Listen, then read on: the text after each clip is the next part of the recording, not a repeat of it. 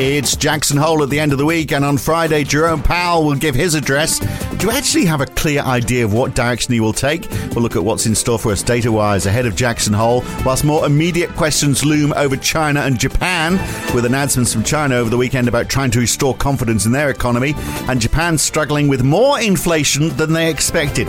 It's Monday, the 21st of August 2023. It's the morning call from NAB. Good morning. Well, the US dollar fell a little on Friday, but it was up uh, half a percent over the week on the DXY index. The Aussie dollar finished the week at just over 64 US cents, getting below 63.8 on Friday and finishing the week 1.4% lower. The losses on equities on Friday weren't as pronounced as earlier in the week, with the Dow managing to stay in the green, the S&P only just finishing in the red. But over the week, the S&P 500 was down 2.1%, the Dow lost 2.2%, and even with a rally early in the week, the Nasdaq was still down 2.6% by the close on Friday, which is also the size of the fall in the ASX 200 last week as well. Globally, the MSCI World Index fell about the same, about 2.5% last week.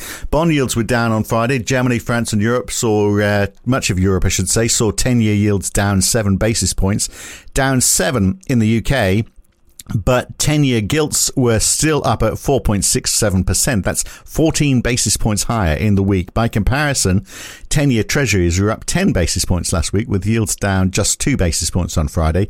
Aussie 10 year yields finished at 4.24%, losing 9 basis points on Friday, but still up 12 basis points over the week. And oil picked up on Friday, WTI at 1%, Brent up 0.8%, but up to the middle of the week, of course, the direction was firmly down for oil. So a lot of uncertainty. And we know some of that is coming from China and some of it coming from Japan as well at the end of the week. NAB's Tapas Strickland joins us uh, from Sydney this morning. So let's look at Japan first of all, uh, Tapas. I mean, inflation on Friday quite a bit higher than expected. The headline rate is up to 3.3% year on year for July, up 0.4% for the month, although the core rate has dipped a little from 3.3% to 3.1%. So, on, you know, on reflection, how bad is it really for, for Japan? What do they do? And what does it mean for Australia? There we are. Three questions to start with. Good morning, Phil, and happy anniversary as well. Yeah, um, that's right. So, We're seven years old for the morning call today. Absolutely. Thank you. Seven years, and the present is in the mail.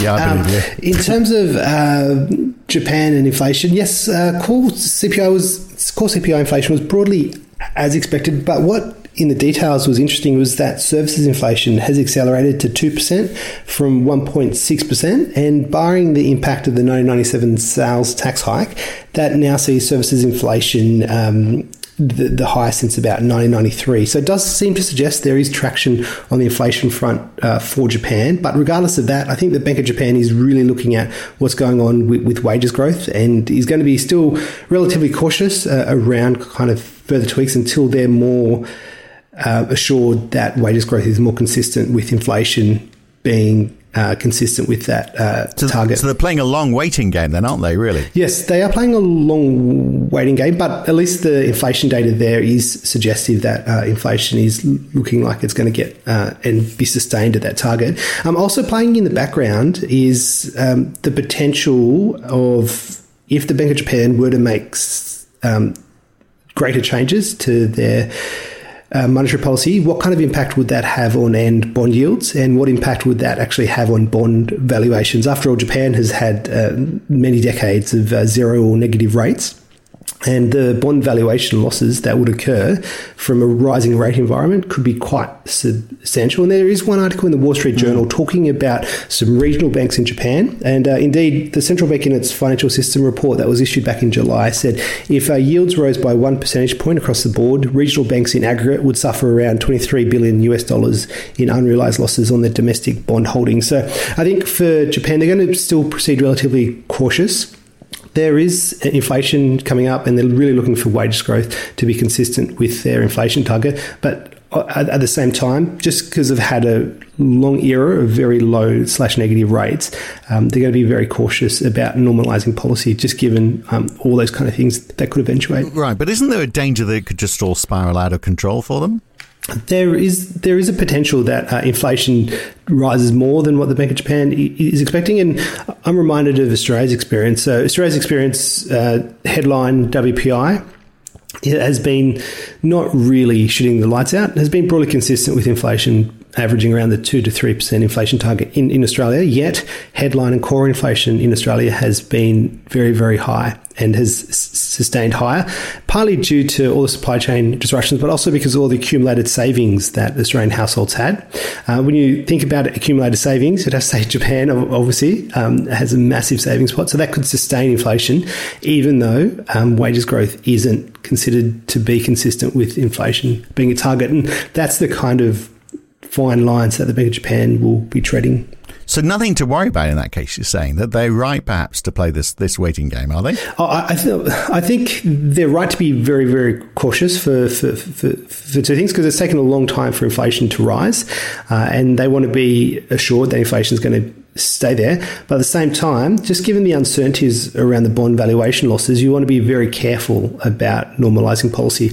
Uh, this is particularly due to the private sector, but also partly due to the government sector as well, just given the relatively high debt levels that the government sector has as well. Right. Bigger problems in China, of course. Regulators have asked banks to increase lending uh, over the weekend without giving, you know, too many specifics. They said that the credit policy for the property sector will be improved. Of course, you know, Country Garden Holdings has uh, missed several bond payments. Um, it's almost three quarters of the, of the uh, lost three quarters of its value this year. It's just been dropped from the Hang Seng Index. Evergrande has declared bankruptcy in New York. So big problems for the property sector and local authority debt. I mean, I think the two are somewhat linked, aren't they? So what can the what or what are the Communist Party and the PBOC doing other than I presume that we're, we're going to see a cut to the loan prime rates today because that's in the in the calendar. It's a very good question and you have to remember that uh, leaders have been pledging for the past weeks or even months um, initiatives to boost domestic consumption and to support the private sector, but again, haven't really detailed any. Um, uh, details in the way of new stimulus measures or anything concrete in terms of potential reforms. And it's that lack of detail that is not really lending much confidence to the Chinese economy. So, um, so far, it seems like officials are resisting those efforts to roll out major st- uh, stimulus, and really does seem to be a lack of willingness to accept.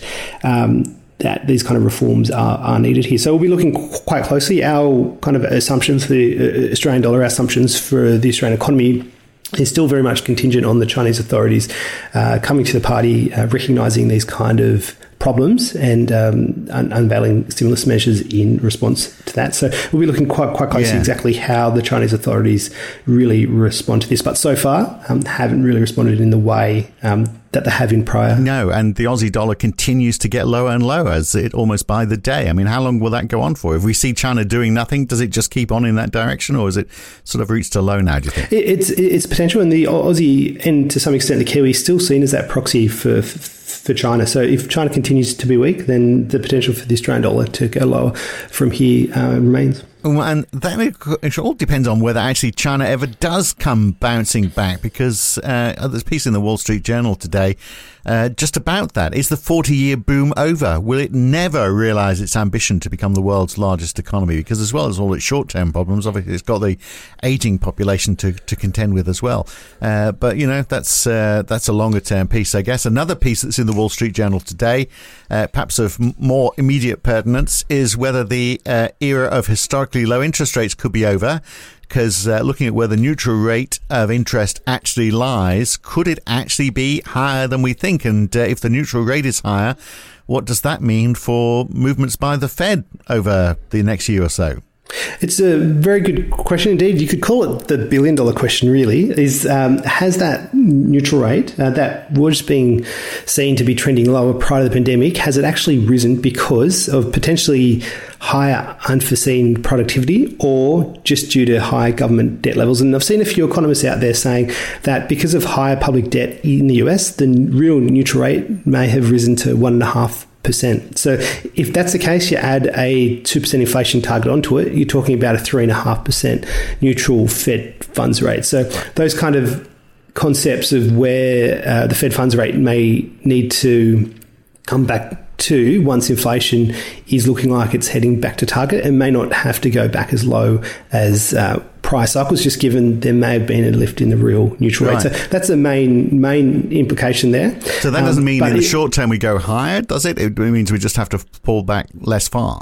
Well, it, it, in terms of how high you need to go, it really depends on the inflation out, outlook. And um, mm. in that respect, the last two CPI prints have been very, very encouraging. And indeed, when you look at the PC equivalent of those CPI prints, um, the three month annualized true mean is running at about 2.3%. So it does suggest, at least over the past couple of months, there has been a noticeable deceleration in the pace of core inflation in the US. And if that's repeated in the next few months, then you're going to start talking about, you know, is the Fed uh, done. And obviously, that's being priced by, by, by, markets. And to what extent, if that's the case, do they start to take their foot off the brake?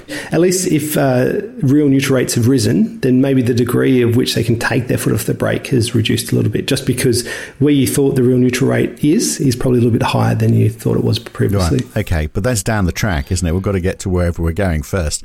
And I wonder whether. Uh, Jackson Hole that kicks off this week. Jerome Powell talking on Friday in the US uh, so in the past, I mean, it's it's been the case, isn't it? That you know, not what goes, what's in Wyoming stays in Wyoming. It's all over the place, and it's usually got quite a market reaction.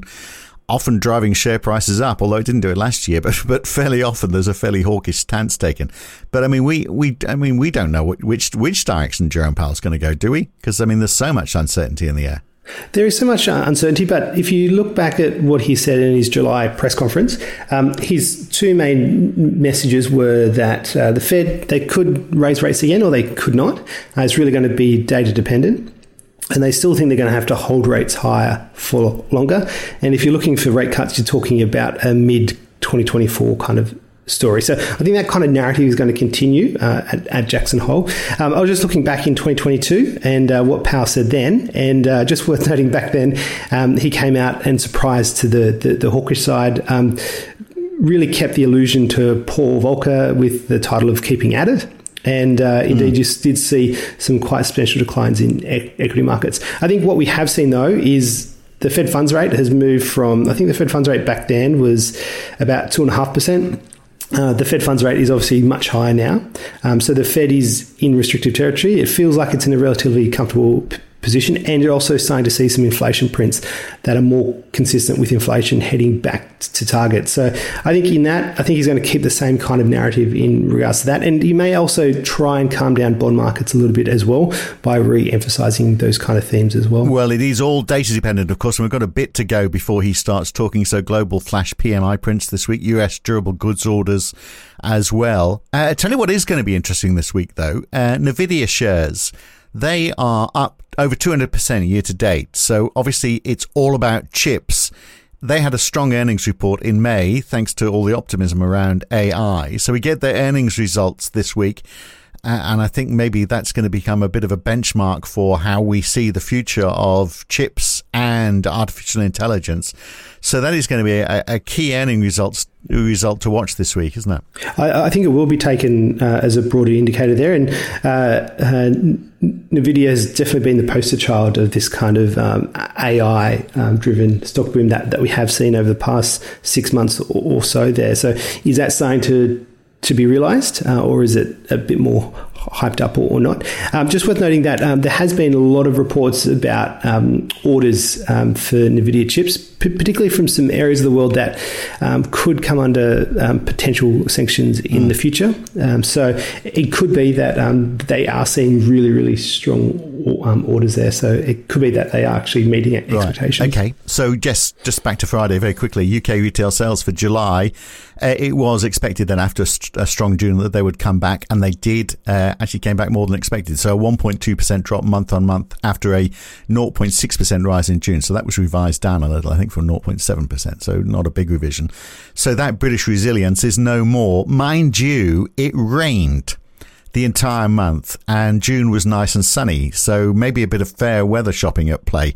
Uh, but we did see bond yields fall, but actually not as much as they fell in Europe, so we can't blame that on those numbers, I don't think. Yeah, just on that weather, I think the UK had 170% of the average rainfall for that month, and that would make it the wettest July since 2009 and the sixth wettest uh, on record since 1836. So um, if it was raining a lot in the UK, it definitely was. Um, it, what, what was interesting is, um, and there's a few themes here to to, to, draw out, but just worth noting the the volumes, the the compared to pre-pandemic levels, um, volumes are now 1.8% lower. So it does suggest there is some kind of moderation occurring. Um, whether that's due to all the inflation that we have seen in the UK economy or whether that's due to higher rates, um, a little bit uncertain. And so we'll be looking quite closely at the PMIs that come out on Wednesday and indeed the global PMIs just to see whether that resilience in the services sector that had been evident in the global economy in the first half of the year, whether that is continuing to ease back as it did suggest in the past couple of months. Also, the other well, thing worth noting there is um, the online shopping. Because of all that wet weather, um, UK shoppers shopped a lot online, and uh, there had been a lot of uncertainty about to the extent that people would resume sh- shopping in bricks and mortar r- retailing. That's quite important for the REIT sector. And uh, mm. the um, Office of National Statistics for the UK said uh, online shopping counted for 27.4% of all retail sales taking place in July, and that's up from 26% in June, and it's the highest uh, share since February 2022. So, at least in the UK, the kind of movement back to the high street, it looks like a fair chunk is still occurring online. So, not as much normalization to pre pandemic buying habits as previously thought. Well, New Zealand, talking about buying habits, we get credit card spending for July for New Zealand today. Also, their trade numbers as well. So the trade balance less interesting probably than the size of the uh, the fall in imports and exports, which I mean around the world we've seen over the last month or two we've seen, seen some quite sizable falls.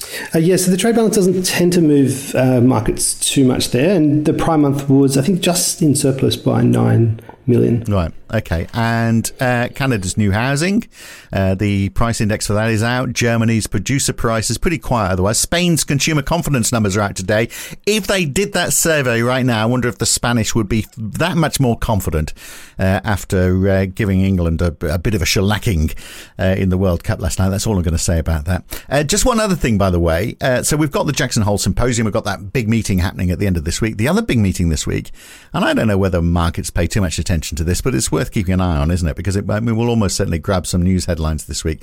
All the BRICS nations, so Brazil, Russia, India, China, and South Africa, they've got their get together as well. And one of the things we're going to talk about is who else wants to join them. Uh, and there's, you know, there's all sorts of stuff going on in this, isn't there? There's talk about having some sort of unified trading currency to reduce their reliance on the US dollar. I know this is a slow burning story, but it's interesting to see. Well, it will be interesting to see what comes out of that meeting this week. Oh, definitely. And I guess you're starting to see the roads where countries are forming more solid blocks together. And, uh, that does mm. hamper productivity in the future as well. So uh, it does look like um, at least Australia has lined itself up with with AUKUS, so Australia, the UK, and also with, the Quad, so Japan, India um, as, as well. Um, and it looks like the BRIC nations are starting to form a bit more solid, cohesive um, trade policy together as, as, well. So, very important to watch, especially in terms of trade policy going forward. Yeah, particularly the R letter in that BRICS as well, and the influence they uh, they have from all of it. Anyway, yeah. we'll leave it there for now. Good to talk tapas, uh, and uh, yeah, happy seventh birthday. You've been with us since the very beginning, uh, and hopefully for another seven years. Uh, good on you. Talk to you soon. Thanks, Phil. Can you cope with another seven years of this? Uh, that's it for today. I'm Phil Dobbie for now. Back again. Well, at least we'll do one tomorrow anyway. Let's take it a day at a time. I'll see you then. Thanks for listening.